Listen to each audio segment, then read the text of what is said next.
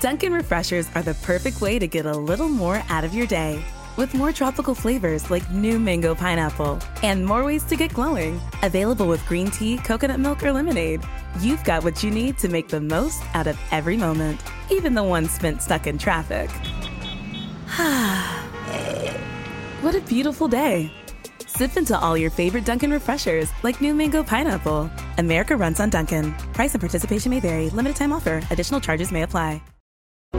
கிறிஸ்துவுக்குள் அன்பானவர்களே எங்கள் லைவ் ஷோவை மிஸ் பண்ண உங்களுக்காக தான் இந்த பாட்காஸ்ட் எபிசோட் முழுமையாக கேளுங்க பகிருங்க. கர்த்தருங்களை ஆசீர்வதிப்பாராக. இப்ப நம்முடைய கத்துடைய நாம மகிமைப்படுவதாக மீண்டும் ஒரு புதிய நாள் மற்றும் ஒரு புதிய ஒரு நிகழ்ச்சியில உங்களை மீண்டும் நாங்கள் சந்திக்கிறோம். நேர்களே அன்பான நேர்களே இந்த காலை வேளையிலும் கூட இந்த வெள்ளிக்கிழமை காலை பொழுதுல காலை பயணம். ஸோ ஒவ்வொரு காலையும் வந்து ஒரு மனிதனுடைய வாழ்க்கையில ஒவ்வொரு பயணமா இருக்கிறது. அப்படியாக இன்று நாம் இந்த சுவிசேஷ பயணத்துல சந்திப்பதுல மிக்க மகிழ்ச்சியா இருக்கு. சொல்லுங்க சக்தி நம்மோடு கூட லைவ்ல இணைந்திருக்கிறீங்க. சொல்லுங்க. எப்படி சார் இருக்கீங்க? நீ காலையில? நிச்சயமாகவே அது அன்றாடம் நம்ம கேட்டுக்கொள்கிற கேள்வி. இப்படி ஒரு ஒரு விசாரிக்கணும். நிச்சயமா நல்லா இருக்கிற சக்தி. நீங்க எப்படி இருக்கீங்க? நானும் கர்த்தருடைய கிருபையால மிக சிறப்பா இருக்கேன் சாய். ஓகே அதே போல நிகழ்ச்சி இந்த வேலையில கேட்டுக்கொண்டிருக்கிற நம்முடைய நேர்களும் நிச்சயமா சுகத்துடனும் பலத்துடனும் திடத்துடனும் இருப்பாங்க அப்படின்னு சொல்லி நான் கர்த்தருக்குள் நிச்சயமா விசுவாசிக்கிறேன். ஆமையர்களே இன்னைக்கு வந்துட்டு நம்ம இந்த காலை பயண நிகழ்ச்சியில ஒவ்வொரு வாரமும் நம்ம ஒரு தலைப்புகளை பார்ப்போம். ஒரு சில வசனங்களை குறிப்பிட்டு நம்ம பேசி அந்த வசனங்களுக்கான ஆழங்களை குறித்து நம்ம வந்துட்டு டிஸ்கஸ் பண்ணுவோம். ஆனா இந்த வாரம் அப்படி அல்ல. நம்மோடு கூட ஒரு ஒரு நபர் இணையவிருக்கிறார். அந்த நபர் பாத்தீங்கன்னாக்கா மிகவும் ஒரு இளம் ஊழியர்னு சொல்லலாம். அவர் வந்துட்டு ஒரு ஒரு ஒரு யூடியூப் சேனல் வைத்து அந்த யூடியூப் சேனல் மூலியமாக மக்களுக்கு வந்துட்டு அவருடைய அந்த சுவிசேஷ வார்த்தைகள் செய்திகள் அப்படிங்கறத வந்து பகிர்ந்து கொள்ளுகிற ஒரு நபர். அதை தொடர்ந்து நீங்க பாப்பீங்கன்னு சொன்னா அவர் வந்துட்டு ஸ்டார் வைத்திருக்கிறார். கேனன் ஸ்டவ் அப்படின்ற ஒரு ஸ்டார் இருக்கிறது. அப்புறம் வந்துட்டு அதாவது வந்து மின் அதாவது எப்படி சொல்லுவாங்க அந்த ஒரு இணையதள கடை. அந்த இணையதளத்துல நம்ம எது வேணாலும் வாங்கி கொள்ளக்கூடிய ஒரு கடை அப்படின்னு சொல்லலாம். அப்புறம் அதை தவிர்த்து நீங்க பாத்தீங்கன்னாக்கா அவர் வந்து ப்ரொடக்ஷன் செய்றாரு. இப்படி பல விஷயங்களை செய்றாரு. அப்போ யார் அவரு அப்படின்னு சொல்லி நம்ம அவர்கிட்ட கேட்டுறலாம் கேனன் மினிஸ்ட்ரீஸ்ல இருந்து நம்மோடு கூட இணையவிருக்கிறார் சகோதரர் பிரகாஷ் பார்த்திபன் அவர்கள். பிரைஸ் பிரதர் பிரைஸ் பிரதர் எப்படி இருக்கிறீங்க? கர்த்தர் கிருபையா நலமா இருக்கிற நீங்க எப்படி இருக்கிறீங்க? ரொம்ப ரொம்ப ரொம்ப சிறப்பா இருக்கிறேன் பிரதர் உங்களை குறித்து ஒரு சில வார்த்தைகள் உங்கள் பெயர் நீங்கள் இதுவரைக்கும் செய்து வரும் மூலியங்கள் என்னென்ன அப்படி சொல்லி பகிர்ந்து கொள்ளுங்க பிரதர் கண்டிப்பா கண்டிப்பா பிரதர் முதலாவது உங்களுடைய குழுவுக்கு என்னுடைய வாழ்த்துக்கள் நன்றியை தெரிவித்துக் கொள்கிறேன். இந்த இமானல் எஃப்எம்ல லைஃபாக உங்களுடைய ஜனங்கள் மத்தியில காலையில பகிர்ந்து கொள்வது ஒரு பெரிய பாக்கியம்தான். ஓகே பிரதர் என்னை பத்தி சொல்லுகிறேன். என்னுடைய பேர் வந்து பிரகாஷ் பார்த்திபன் தேவனால ஒரு சுவிசேஷகருடைய அழைப்பு பெற்று கர்த்தருடைய ஊழியத்தை செய்து கொண்டு வருகிறேன். ஊழியத்தின் பேர் வந்துட்டு கானான் ஊழியங்கள் கைனன் மினிஸ்ட்ரிஸ் என்று சொல்லி.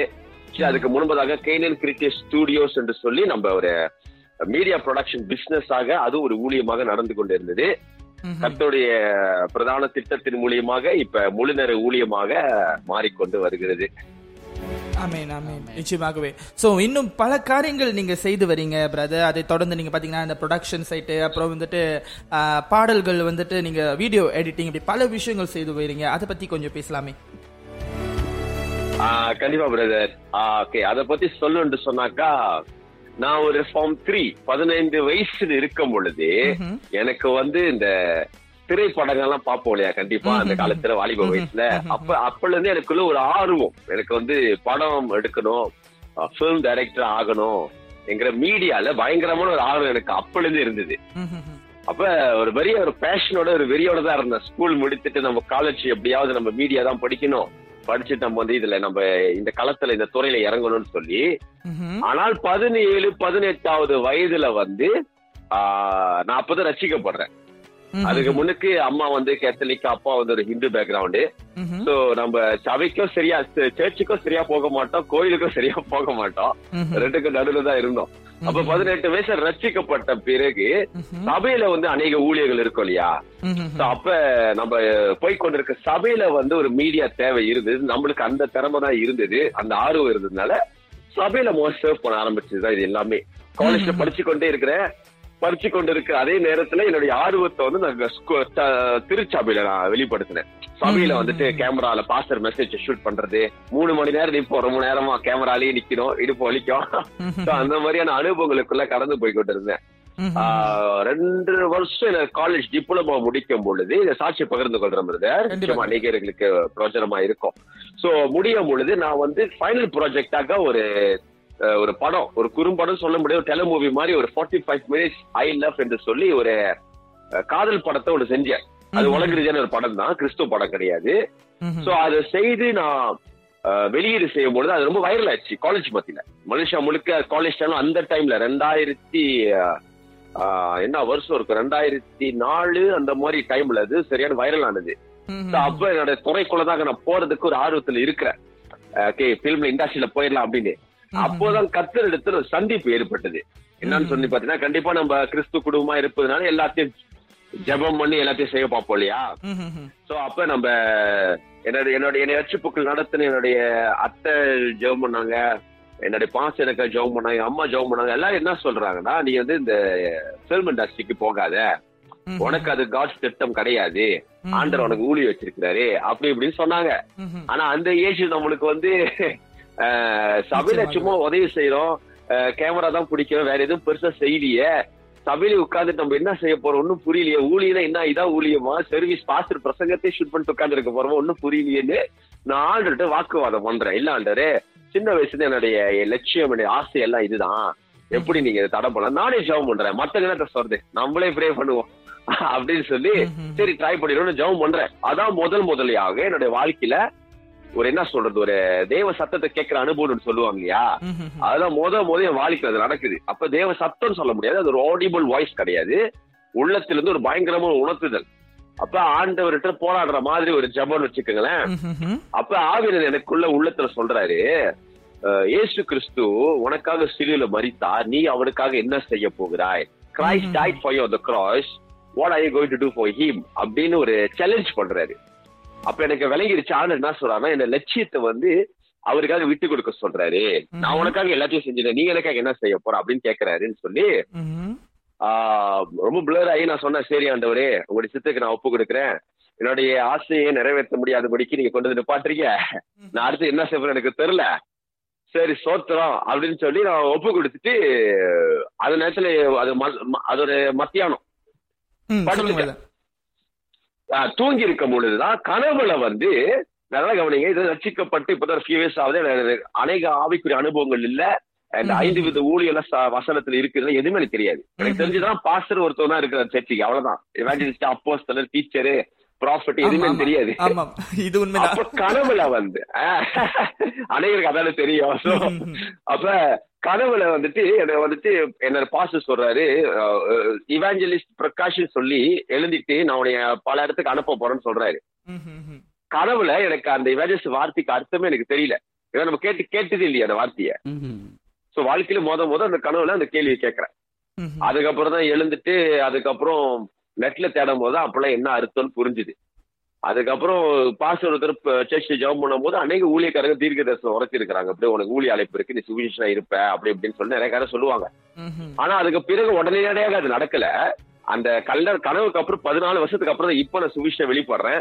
ஆனா இந்த பதினாலு ஆண்டுகளாக நீங்க பாத்தீங்கன்னா திருச்சபையில நான் மீடியா ஊழியங்களை செய்து கொண்டு ஆண்டர் இண்டஸ்ட்ரிக்கு ஃபுல்லா போகக்கூடாதுன்னு சொன்னதுனால அது விட்டாச்சு. அதுக்கப்புறம் பிசினஸ் மாதிரி கொஞ்சம் செஞ்சுக்கிட்டு இருக்கும் போதுதான் ஆண்டர் எனக்குள்ள இன்னொரு ஐடியா கொடுக்குறாரு.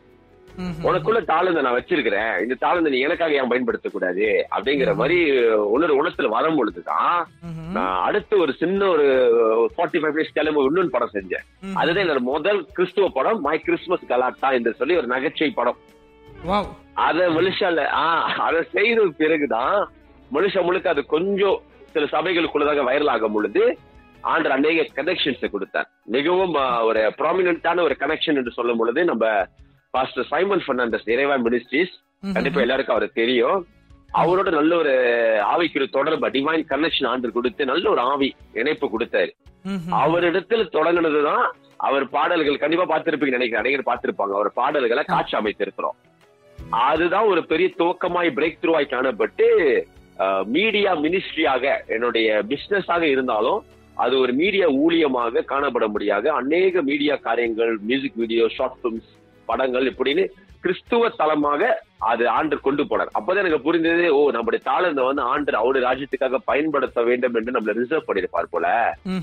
அப்ப இண்டஸ்ட்ரிக்கு முழுக போகாவிட்டாலும் சில பிசினஸ் காரியங்கள் செய்து கொண்டு இருந்தாலும் அதிகமா இந்த கிறிஸ்துவ மீடியாக்களை செய்து அது மூலியமா தேவாலயத்தை கட்டவதையாக அன்று இந்த கலந்த ஆண்டுகளை நடத்திட்டு வந்தாரு. இதுதான் என்னுடைய மீடியா ஜேர்னி பிரதர் அதுக்கப்புறம் அந்த கிளீன் ஸ்டோர் அந்த நீங்க சொன்னீங்க முதைய அப்ப சிடிக்கள் டிஸ்ட்ரிபியூட் பண்ற காரியங்கள் இதெல்லாம் ஒண்ணு ஒண்ணா அப்பப்ப தேவன் என்னை நடத்துற பிரகாரமா இது ஒண்ணா விரிவாக்கப்பட்டு கொண்டே இருந்தது.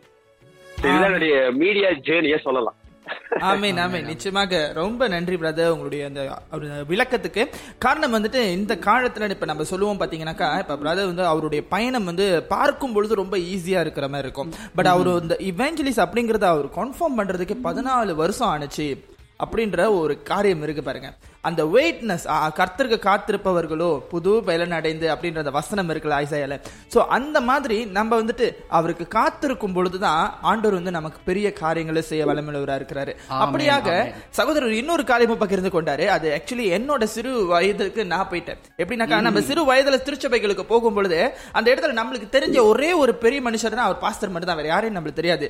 ரெவரண்ட் அப்புறம் இந்த டாக்டர் அப்படி இப்படி இப்படி யாரையுமே நம்மளுக்கு தெரியாது. இவெஞ்சலிஸ் யாருமே தெரியாது. வரவங்க எல்லாமே பாஸ்டர் அந்த மைக் நின்று மைக் இடத்துல நின்று பேசுறவங்க எல்லாமே பாஸ்டர் அப்படிதான் நம்மளுக்கு தெரியும். ஆனா பட் பிரதர் வந்துட்டு இன்னைக்கு சொல்றாரு. சோ அவருக்கும் அந்த ஃபீல் இருந்திருக்கிற போது நானும் கொஞ்சம் சந்தோஷமா ஓகே பிரதர் தொடர்ந்து அடுத்த கேள்விகள் வாசிங்க. அடுத்த கேள்வி பாத்தீங்கன்னா பிரதர் சொல்லுங்க ஒரு brother. சுசேஷகருடைய பயணத்துல நீங்க இப்ப இருக்கீங்க இல்லைங்களா? இந்த பயணத்தை நீங்க எப்ப துவங்குனீங்க? ஓகே ஓகே இதோட சேர்த்து மொத பிரதர் சொன்னதையும் நான் கொஞ்சம் லிங்க் பண்ணி சொல்லிடுறேன். அவர் சொல்லிடுறாரு நான் காத்திருந்தேன். காத்திருந்தது நிமித்தமா கத்திர காரியம் செஞ்சார் சொன்னாரியா அது ஒரு பியூட்டிஃபுல் ஒரு காரியத்தை நான் சொல்றேன்னு இந்த வருஷம் ஜனவரியில ஒன்றாவது மாசம் ஒன்றாம் தேதியில திருச்சபையில என்னைய வந்துட்டு ஒர்டெயின் பண்ணாங்க. சுவிசேஷகராக என்னைய ஆர்டினேஷன் கொடுத்திருந்தாங்க. அதுக்கு முன்பதாக பதினாலு வருஷம் ஆச்சு நான் ரட்சிக்கப்பட்டு தேவன் பாருங்க எவ்வளவு அழகா பெர்ஃபெக்டா வேலை செய்யறான்னு சொல்லி. நான் ரட்சிக்கப்பட்டதுல இருந்து முத ஏழு வருஷம். நீங்க பாத்தீங்கன்னா என்னை வெளியே யாருக்குமே தெரியாது. என்னோட சபையில தான் என்னுடைய மீடியா வேலை எல்லாமே நடந்தது. சர்ச்சில் பாஸ்டர் பிரசங்கம் பாஸ்டர் வெளியே போகும்பொழுது அவருடைய மிஷன் காரியங்களை ஷூட் பண்றது எடிட் பண்றது சபையில சீடி விக்கிறது வெளியே விக்கிறது இல்ல. சபையில சீடி எடுத்து உதவி பண்ணி வித்து கொடுக்கறது இது எல்லா சபையில இருக்கிற எல்லா ஊழியங்களும் ஏழு வருஷமா செய்து கொண்டிருந்து அந்த ஏழு வருஷம் முடிவுக்குள்ள வரும் பொழுதுதான் அந்த மைஸ் கிறிஸ்துவ கலாட்ட சொல்லி ஒரு படத்தை செய்ய வச்சார் இல்லையா? அப்ப ரெண்டாவது ஏழு வருஷம் வந்து நீங்க பாத்தீங்கன்னா மீடியால ஆண்டு ஊழியர்களை செய்ய வைத்தாரு. அந்த ஏழுங்கிறது பரிபூர்ண வசனத்துல காணப்படுது. இப்ப முதல் ஏழு வருஷம் திருச்சபைக்குள்ளதாக. ரெண்டாவது ஏழு வருஷம் வந்துட்டு அந்த மீடியாவை வந்து மனுஷன் முழுக்க பயன்படுத்த முடியாத இப்ப மூன்றாவது ஒரு ஸ்டேஜ் கொண்டு போறேன் அப்படின்னு போன வருஷம் இல்ல ரெண்டு வருஷம் ஆண்டு பேசிக்கிட்டு இருந்தாரு. ஒரு you going to the phase three அது என்ன அது ஆண்டவரே? உன்னுடைய பிரதான அழைப்பு ஹையர் கால் வர்ஸ் ஆரம்பத்துல சுவிசேஷகன் தான். சுவிசேஷம் வெளிப்பட முடியாக பிரசங்கிக்க முடியாக உன்னை நான் நடத்துவேன். அப்படிதான் ஃபேஸ் த்ரீ இப்ப ரெண்டாவது ஏழு வருஷத்துல இருக்கேன்னா சாரி மன்னிக்குவோம். மூன்றாவது ஏழு வருஷத்துல இருக்க போல. இல்ல என் வாழ்க்கையில ஏழு ஏழா தான் ஓடுமான்னு தெரியல. ஆனா நான் ஏன் இதை சொல்றேன்னு சொன்னா அநேகர் தெரிந்து கொள்ள வாலிபர் நிறைய பேர் இருப்பாங்க. அநேகர் வாழ்க்கையில நிறைய அழைப்பு இருக்கும் நிறைய பாரம் காசு இருக்கும். ஒண்ணு மட்டும் சொல்றேன் God works in is perfect timing நான் அந்த பதினாலு வருஷமா நல்லா கவனிங்க முத வருஷத்துல எனக்கு முத ஒரு ஒன்றரை வருஷத்துல எனக்கு தெரிஞ்சிருச்சு சுவிஷ அழைப்பு அப்ப ஏற்கனவே பத்து பதினோரு வருஷமா எப்ப நடக்கும் எப்ப நடக்கும் ஒரு கேள்வியிலே இருந்தேன். ஆனா ஆண்டவர் ஏன் இவ்வளவு நாள் எடுத்தாரு அப்படின்னு பார்த்தாக்கா ஊழியத்துல நிறைய அனுபவங்களை கொடுத்தாரு. சிறுவர் சின்ன ஊழிய சிறுவர் ஊழியம் செஞ்சிருக்கிறோம் வாலிப ஊழியத்தை செஞ்சிருக்கிறேன். மேன் ஃபெலோஷிப் மிஷன் ஒர்க் இப்படி நிறைய சபையோட ஒட்டி வெளியே இருக்க அநேக பாஸ்டரோட மத்த மத்த ப்ரோக்ராம்காக ஒர்க் பண்ணுவோம் நிறைய அனுபவங்கள் கற்றுக்கொண்டோம் இல்லையா? அப்ப இது மூலியமா முதல்ல நம்ம ஆண்டர் பயிற்சித்து இருக்கிறாரு ஒரு பிரசங்கியாரி ஆகிறதுக்கு முன்பு பப்ளிக்கா சபையிலும் பிரசங்கம் போன நிறைய தடவை வாய்ப்பு கொடுத்தாங்க. அப்படிதான் பப்ளிக் ஆண்டர் கொண்டு போனாரு. சோ அப்படி இப்படி அநேக அனுபவங்களுக்கு பிறகு அநேக அழுத்தங்கள். போன வருஷம் லாக்டவுன்ல ரெண்டு வருஷமா சரியான அழுத்தமா இருந்தது எனக்கு. நான் செய்து கொண்டு இருப்பதுல ஒரு முழுமையான ஒரு திருப்தி இல்ல. அதாவது நம்ம மீடியா ஊழி நல்லா செஞ்சுக்கிட்டு இருக்கோம் நல்லா போயிட்டு இருக்கு. ஆனா ஏதோ ஒரு குறையா இருக்கிற மாதிரி இருந்தது. இப்ப ஆண்டு ரொம்ப கன்வீக் பண்ணி இது ஒரு பியூட்டிஃபுல்லான ஒரு விஷயம். என்னன்னா நான் ஒரு ஷூட்டிங்ல இருந்தேன். அப்ப நான் அடிபட்டு என் கை வந்து ஃப்ராக்சர் ஆச்சு. மூணு மாசம் வீட்ல இருந்தேன்.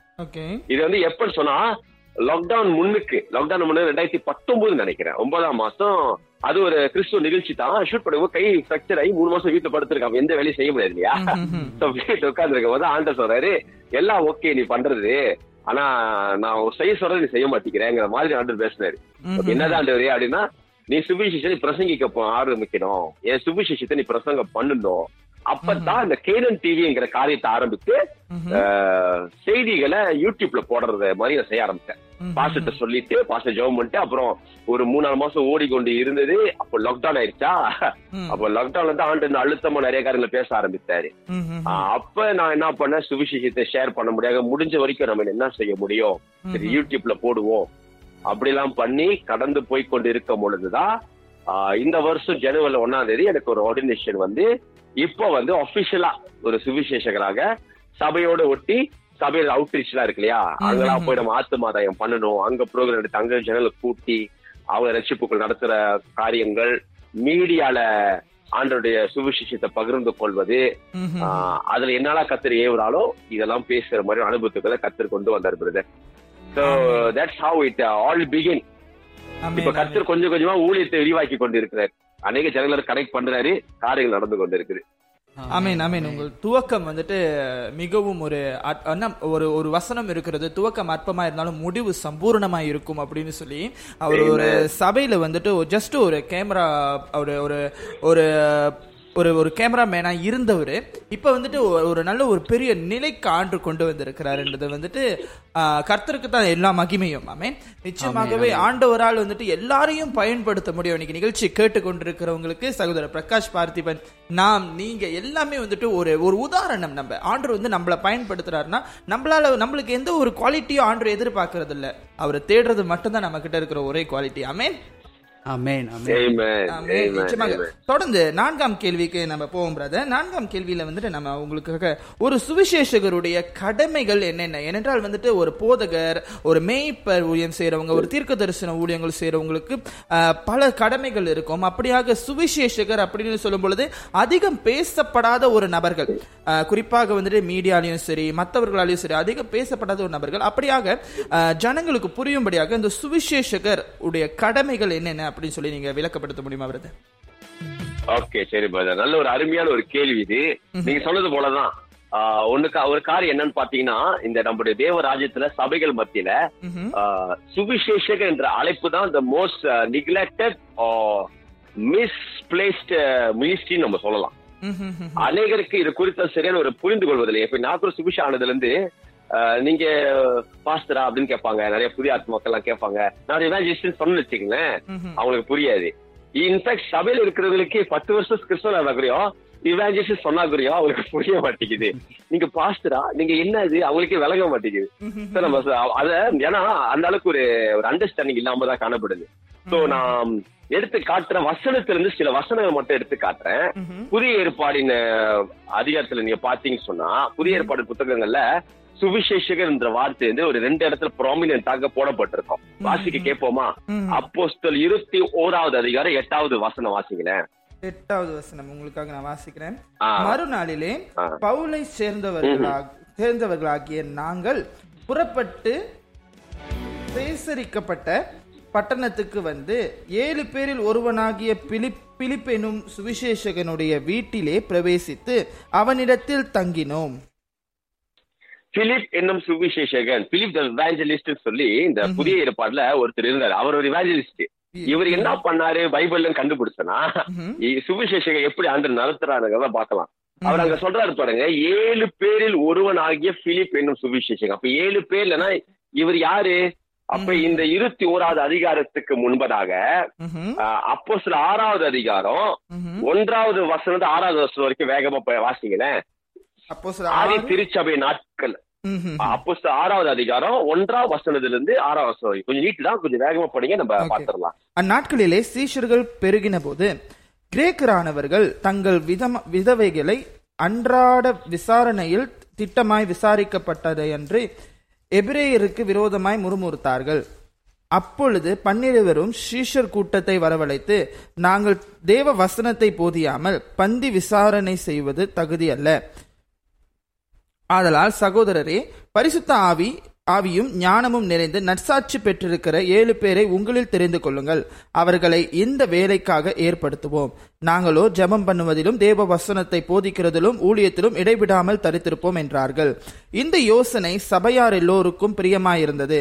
அப்பொழுது விசுவாசமும் பரிசுத்த ஆவியும் நிறைந்தவராகிய ஸ்தேவானையும் பிலிப்புவையும் புரோக்கோரையும் நிக்கோ நிக்கோனையும் தீமோனையும் பர்ம பர்மோவையும் யூத மார்க் மார்க்கத்தானும் ஆகிய அந்தியோகியா பட்டணத்தாகிய நிக்கோலாவையும் தெரிந்து கொண்டு அவர்களை அப்போஸ்தலருக்கு முன் முன்பாக நிறுத்தினார்கள். இவர்கள் ஜெபம் பண்ணி அவர்கள் மேல் கைகளை வைத்தார்கள். அமேன் மேன் இங்க நீங்க பாத்தீங்க சொன்னாக்கா ஆதி திருச்சபை பயங்கரமா வளர்ந்து கொண்டு வருது. அப்ப அப்போ சிலருக்குள்ளதாக ஒரு பெரிய போராட்டம் வருது. என்னன்னு சொன்னா சபையில வந்து நிறைய வேலை வருது. அப்ப அந்த வேலைகளை எடுத்து பார்த்து செய்யறதுக்கு தட்டு தட்டு தட்டு தடுமாற்றமா இருக்கும் பொழுதுதான் அவங்க சொல்றாங்க. ஒரு ஏழு பேரை தெரிந்து கொண்டுங்க. அவங்க ஆவியில் நிறைஞ்சவங்களாகும் ஆவி ஞானத்தால் நிறைஞ்சவங்களா காணப்படணும் அப்படின்னு சொல்லி தெரிந்து கொள்ளும் பொழுதுதான் நீங்க ஐந்தாவது வசனத்துல வாசிக்கும் போதுதான் நீங்க பார்க்க முடியும். அங்க வந்து பிலிப்பியும் அப்புறம் அநேகர் பேர் போட்டிருக்கு. ஆனா பிலிப்ங்கிறவர் மென்ஷன் பண்ணப்பட்டிருக்காரு. இவர் தான் அந்த இருபத்தி ஓராவது அதிகாரத்துல பிலிப் ஏழு பேர்ல ஒருவர் என்று சொல்லப்பட்டிருக்குது. இவர் ஒரு சுவிசேஷ அழைப்பு பெற்றவர். ஆனா அவருடைய அழைப்பு எப்படி ஆரம்பித்ததுன்னு பாத்தீங்கன்னா சபையில அந்த ஏழு பேரில் ஒருவராக சபையின் காரியங்களை நடப்பிக்கப்படியாக அப்போஸ்தலர்களுக்கு கீழே சபையின் ஊழியங்களை செய்வதாய் காணப்பட்டார் முதலாவது. அப்ப முதல்ல காணப்பட்டோம் நிறைய பேர் வந்து கன்ஃபியூஸ் ஆகுறாங்க. எவாஞ்சலிஸ்ட்ங்கிறது சபைக்கு வெளியே மட்டும்தான் வேலை செய்வாங்க. ஆத்துமா ரட்சிக்கப்படாதவங்க மத்தியில மாத்திரம் அவங்க ஊழியம் அப்படின்னு சில பேர் கன்ஃபியூஸ் ஆவாங்க. பட் ஒரு எவாஞ்சலிஸ்டுக்கு இருக்கிற கிரேஸ் நீங்க பாத்தீங்கன்னா he works inside the church and also outside the church. Philip என்பவர் சபைக்கு உள்ளே ஊழியம் செய்தார். இந்த ஏழு பேரில் ஒருவர். இந்த நாட்களில் சிலர் வந்து சபையின் தலைவரா இருக்கக்கூடும். இல்ல தலைவர் சபையில ஏதாவது ஒரு பொறுப்புல இருக்கிறவங்க கூடும். இப்ப என்ன மாதிரி ஆளுங்க பார்த்தா நான் வந்து மல்டிமீடியால இருந்தேன் சில்ட்ரன் ஊழியத்துல இருந்தேன் வாலிபர் ஊழியத்துல இருந்தேன். சுவிசேஷனா இருந்த போதும் என்னோட சுவிசேஷ கிருபைகள் வந்து சபைக்குள்ளதாகவும் முதலாவது பயன்படுத்தப்பட்டு கொண்டிருந்தது. இன்ஃபேக்ட் இங்க வந்து நம்ம ரெண்டு தீமோத்தி நாலாவது அதிகாரம் அஞ்சாவது வசனத்தை வாசிக்கிறேன்.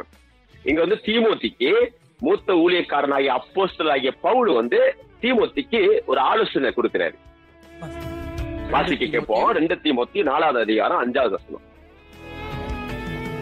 ரெண்டு தீமோத்தியோ நாலாவது அதிகாரம். ஐந்தாவது வசனம். ஆமா பிரதர் இருங்க பிரதர் நம்ம அப்படியே வசனங்களை ப்ராப்ளம் அப்படியாக நம்ம தேவனுடைய ஐந்தாம் வசனம் தானே? ஆ எஸ் ஐந்தாவது வசனம். மேலும் ஒருவன் மன்னிக்கணும். நீயோ எல்லாவற்றை இருங்க வர இருங்க வர ஐந்தாம் இருங்க வர. ஐந்தாம் வசனம். எஸ் மேலும் ஒருவன் மல்யுத்தம் பண்ணினாலும் சட்டத்தின்படி பண்ணாவிட்டாலும் முடி சூடப்பட்டான். நீயோ எல்லாவற்றிலும் நீயோ எல்லாவற்றிலும் மன மன தெளிவுள்ளவனாயிரு தீங்கு அனுபவி சுவிசேஷகனுடைய வேலையை செய். உன் ஊழியத்தை நிறைவேற்று. ஆமென். அமேன் ஏ, நீயோ எல்லாவற்றிலும் மன தெளிவாய் மன தெளிவாய் மன தெளிவுள்ளவனாய் இரு. தீங்கு அனுபவின்னு சொல்லிவிட்டாரு வேற. கூடினாலே தீங்கு அனுபவிச்சுட்டு அவனும் போல. அதுக்கப்புறம் வந்துட்டு சுவிசேஷனுடைய வேலையை செய். உன் ஊழியத்தை நிறைவேற்று. இங்க தீமோத்திக்கு சொல்ற சுவிசேஷனுடைய வேலையை செய். ஆனா அதுக்கு முன்பதாக இந்த அதிகாரம் முழுதா பாத்தீங்கன்னா நிறைய சபைக்குள் நடக்கிற காரியங்களை பத்தி தான் ஆக்சுவலி வந்துட்டு தீமோத்திக்கு பவுல் வந்து சொல்லி கொடுக்கிறாரு. அப்ப தீமோத்தி வந்து ஒரு சபையை நடத்தி கொண்டே இருந்தாரு ஆக்சுவலி ஆனா அவர்கிட்ட சொல்றாரு சுவிசேஷகன வேலையை செய் என்று சொல்லி. அப்ப முதலாவது ஒரு சுவிசேஷனுடைய ரெஸ்பான்சிபிலிட்டி என்னவா இருக்கும்னு சொன்னா அப்போஸ்தலர்கள் சபைக்கு தலை தலைமத்துவமா அப்போஸ்தலர் கருத்தை நிறுத்துறாரு இல்லையா? அவர்களோட இணைந்து உடன் ஊழியராக அநேக வேலை இவாஞ்சலிஸ்ட் காணப்படுவாங்க. தட் மீன்ஸ் ஒரு சீனியர் பாஸ்டர் இருக்க வச்சுங்களேன் அவரோடு கூட இணைந்து சபையை கட்டுகிற வேலையில சுவிசேஷர்கள் முதலாவது செயல்பட வேண்டும்.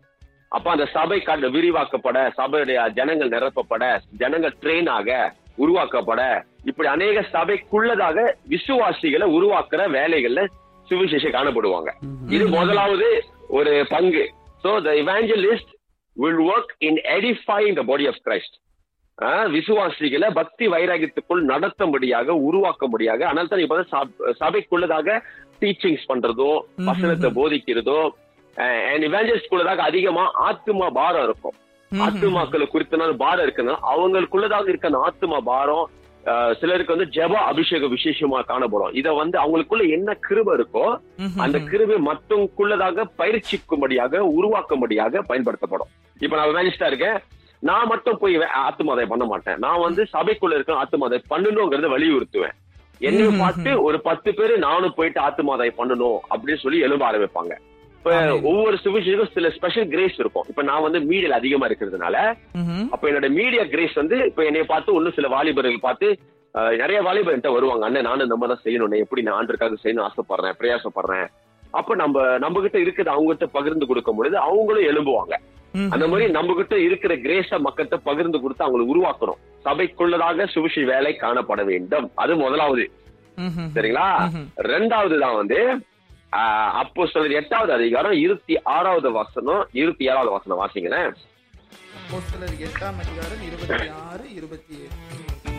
ஆஹ் இது வந்து அதே பிலிப் இவாஞ்சலிஸ்ட் இருக்கார்ல. இப்ப வந்து. சபைக்குள்ளதாக ஏழு தலைவர்ல ஒருவரா இருந்து சபைக்குள்ள காரியங்களை செய்யறாருன்னு பார்த்தோம். அதே பிலிப்பு சபைக்கு வெளியே வேலை செய்யறாரு ஆண்டர் எப்படி அவர் நடத்துறாருன்னு நம்ம எட்டாவது அதிகாரம் அதிகாரம் இருபத்தி. ஆறு இருபத்தி ஏழு உங்களுக்காக நான் வாசிக்கிறேன் பின்பு கர்த்தருடைய தூதன் பிலிப்பை நோக்கி நீ எழுந்து தெற்கு முகமாய் எருசலேமிலிருந்து காசா பட்டணத்திற்கு போகிற வனாந்திர மார்க்கமாய் போ என்றார் அப் அந்தபடி அவன் எழுந்து போனான் அப்பொழுது எத்தியோப்பியருடைய ராஜஸ்திரியாகிய Dunkin' Refreshers are the perfect way to get a little more out of your day. With more tropical flavors like new mango pineapple and more ways to get glowing, available with green tea, coconut milk, or lemonade, you've got what you need to make the most out of every moment, even the ones spent stuck in traffic. what a beautiful day! Sip into all your favorite Dunkin' refreshers like new mango pineapple. America runs on Dunkin'. Price and participation may vary. Limited time offer. Additional charges may apply. Texting privacy policy and terms and conditions posted at textplan.us. Texting enrolls for recurring automated text marketing messages. Message and data rates may apply. Reply stop, opt out. The pandemic has been hard on all our kids. New studies show more than one in three children who started school in the pandemic now need intensive reading help. That's right, millions of kids in kindergarten through third grade in the United States cannot read at grade level. Here's the good news your child can be reading in just 30 days, guaranteed, with Hooked on Phonics. Even if your child has been struggling, Hooked on Phonics will teach your child to read in just 30 days, guaranteed. And right now, you can get started for just $1. Text the word grade to 323232 right now. Hooked on Phonics is highly effective and incredibly fun, and everything can be done right from home and in less than 20 minutes a day for more than 30 years. Hooked on Phonics has been the proven learn to read program that kids love to use. Text grade to 323232 and teach your child to read in just 30 days, guaranteed. Text grade to 323232 right now and get started for just $1. Text grade to 323232 now. Text grade to 323232.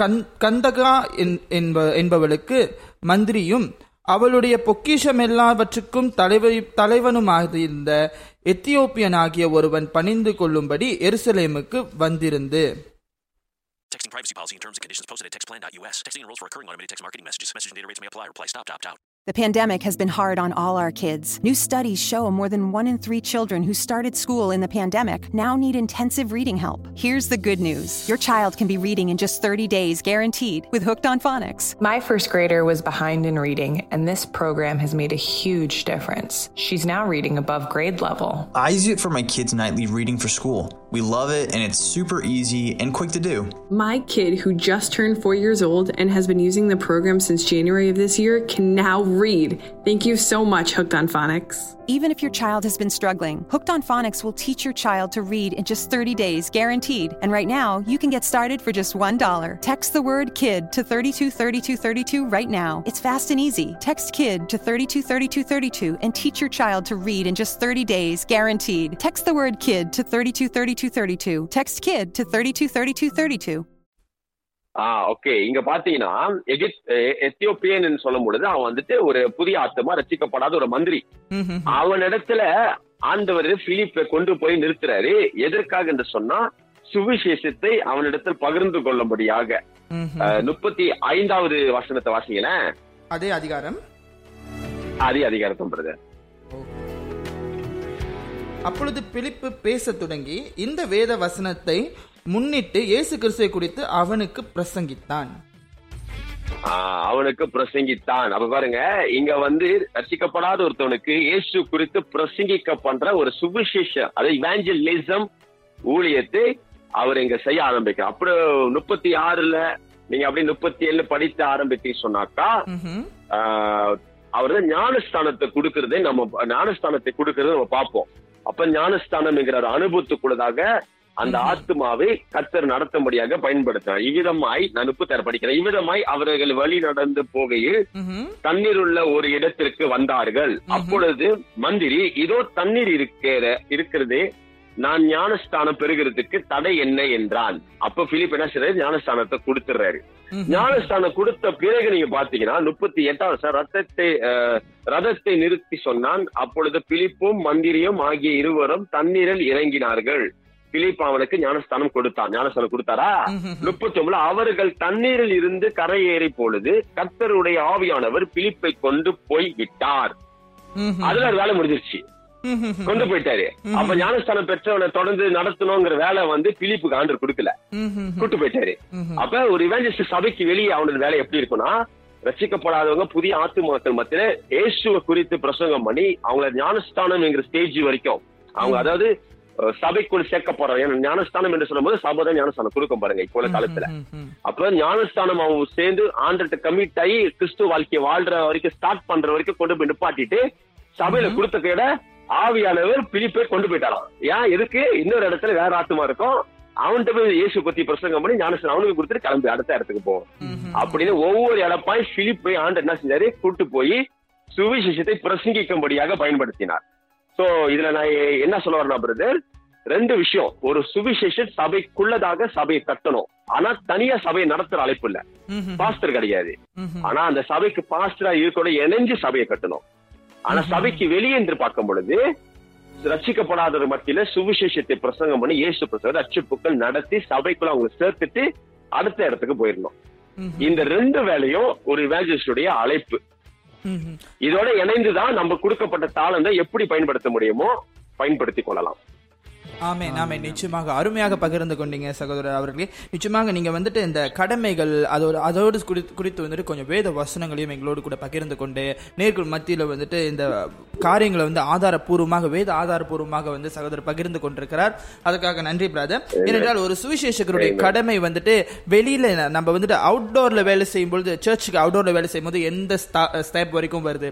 இன்டோர்ல வேலை செய்யும்போது நம்ம எந்த step வரைக்கும் போறோம்? அப்படிங்கறத நல்ல தெளிவா விளக்கப்படுத்தி இருந்தீர் அதற்காக நன்றி. உங்களுடைய தொடர்ந்து இந்த சுவிசேஷ பயணம் கத்தர் மேலும் உங்களை வழி நடத்தட்டும்.